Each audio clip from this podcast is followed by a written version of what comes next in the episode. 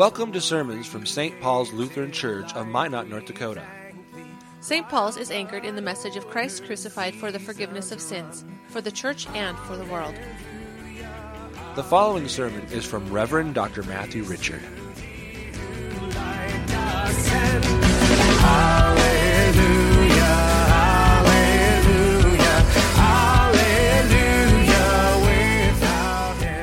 In the name of Jesus, Amen. After I was newly married, Serenity and I went to one of those Japanese restaurants, the kind where they cook in front of you. It's a good time. Now imagine, if you will, the chef cooking an extravagant meal right there before you, flaming the meat, tossing the vegetables in the air, seasoning everything with great, great taste. And then imagine the smells.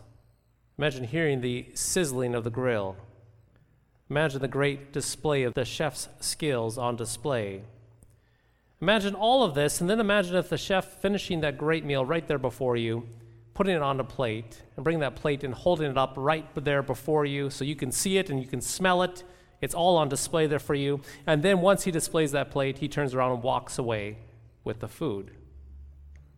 I don't know about you, but I would be rather upset. I would be even angrier if I was hungry. As they say, you would be hangry. I would have been very hangry.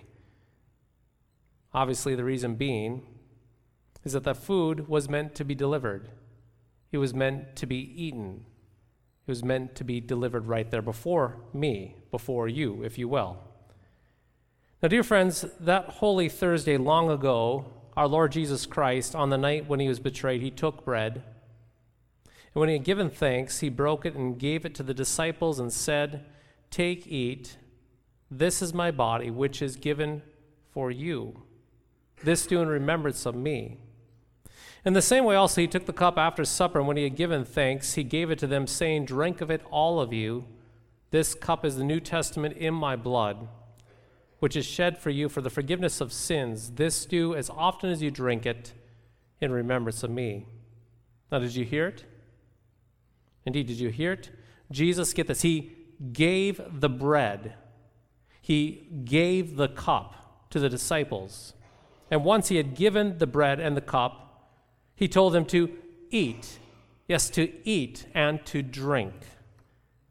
Indeed, Jesus gave to them and he told them to eat and to drink. The disciples, they were to receive. And so the point that is being made is that the Lord's church Christ's church is to be a hearing church, it is to be a eating church, a drinking church. The Lord is a distributor of good gifts to his church, and his church is to be a good receiver of those good gifts.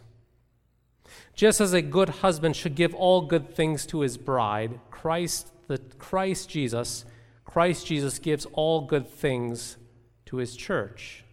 Forgiveness, life, salvation as a gift. Unfortunately, though, throughout history, the church has not always been able to eat and to drink. For example, just a brief history lesson. In the history of America, many churches were established, as you may or may not know, in the tiny towns of America, in this vast landscape that we call America, that was undeveloped at the time. Furthermore, many of these churches did not have a pastor and so, oftentimes, one pastor, yes, one pastor would have to serve many churches over a very wide geographical area. As a result, it was very, very common for a pastor to ride a horse and travel great distances between multiple churches to baptize, to perform weddings, and to obviously give communion, to administer the Holy Sacrament. They called these pastors circuit riders. And so it was quite common for a church to only receive communion perhaps four times a year. Indeed, it was four times a year for some churches, as the pastor was able to make it only that amount of time. However, fast forward a bit with the invention of the car, yes, with the invention of the car, communion slowly increased in churches from four times, for example, a year to once a month. So you see, even though the pastor still had many churches. The pastor, well, he became faster with a car. I kid you not. That was that how simple it was. More ground could be covered for the pastor. And as we know, many decades later, with the advancement of the road system and cars traveling even faster, many churches returned to weekly communion, just like the early church did in the book of Acts. And so, what's the point? It might be easy to say that communion four times a year is the magic number, if you will. Or one could say that the magic number for communion is perhaps every single week. However, both of these miss the point. The reason is, is this the Bible itself never sets a minimum for how often communion should be offered, nor does the Bible, on the other hand, set a limit. In other words, a church that drops the hammer and says with authority that communion must be offered every single Sunday is just as much an error as a church that says that communion must only be offered no more than four times a year. Jesus, he never stated a number. Indeed, he never gave a number. He never said, you know, four times a year is good enough. We better not do any more. And he also did not say every single week. But instead, Jesus, he used this word. He said often. Yes, often. And what does the word often mean? Well, it means often, it means many times. But again, no minimum or maximum was ever set. Instead, we're only left with Jesus' gracious, get this, his gracious invitation to hear, to eat, and to drink often. I might add, with gladness and joy. And so, dear baptized saints, we must understand that the Lord instituted the Holy Supper not as a law to be kept, as if it was something on the Christian checklist for obtaining a certain level of piety Communion is not something on, indeed, a Christian checklist, nor is it something that you do and I do to appease an angry God. In other words, the Lord's Supper does not belong underneath that category of the Ten Commandments. It's not an 11th or a 12th commandment per se.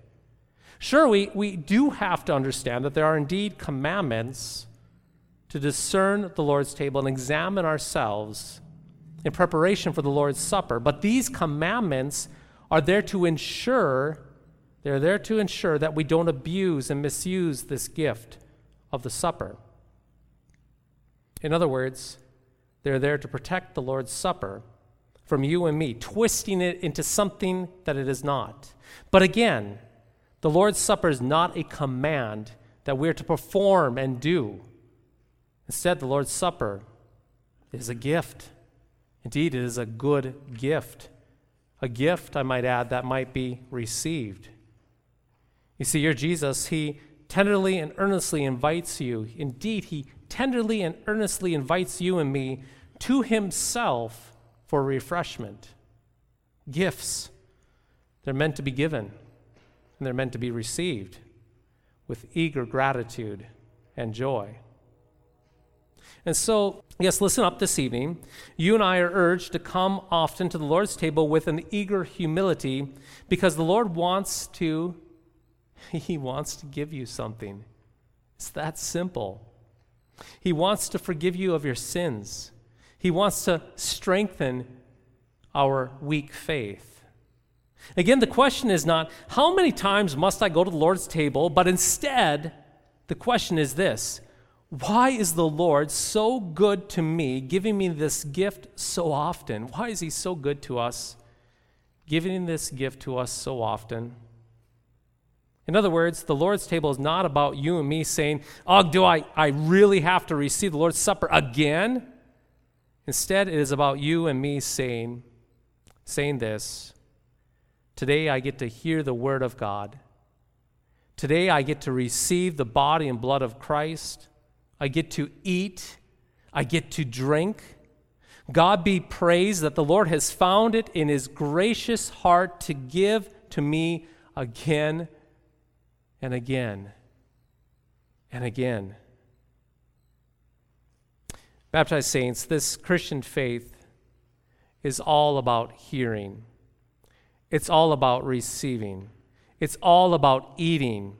It's all about drinking. It's about hearing and receiving and eating and drinking because you have a Lord who gives to you and he gives these good gifts. And so come to this church, come to this table here this evening, not four times a year, not even a hundred times a year, but often. Yes, often. Often because the Lord gives his word to be preached into your ears. The Lord, he gives water combined with the word to be poured on your heads. The Lord gives you his body to be placed upon your tongues. The Lord gives you his blood to be poured into your mouths.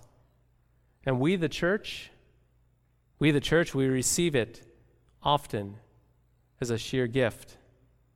Because you and I know that the Lord has more to give than death and sin and the devil himself can take. Hear that again. The Lord has more to give than the devil can take, than sin itself and death itself can take from us, take from him. Indeed, death and sin and the devil cannot limit our or limit or overextend the graciousness of our giving God. I once heard a pastor say that church is nothing more than beggars coming together to receive free warm bread and that evangelism is nothing more than one beggar telling the other beggar where the free warm bread is. This pastor is correct. We are here to eat and to drink as beggars. And the Lord is here to give himself to you and to me in, with, and under the bread and the wine as a gracious and generous master. And the best part, we can come as often as we want as often as we want or need, because the Lord never stops giving. He never stops giving His good gifts to you and to me. And so, baptized saints, take and eat, take and drink. Receive the forgiveness, life, and salvation of Christ that is given to you in this blessed sacrament that was instituted for you that holy Thursday, that Maundy, Thursday, long ago, for you as a gift. In the name of Jesus. Amen.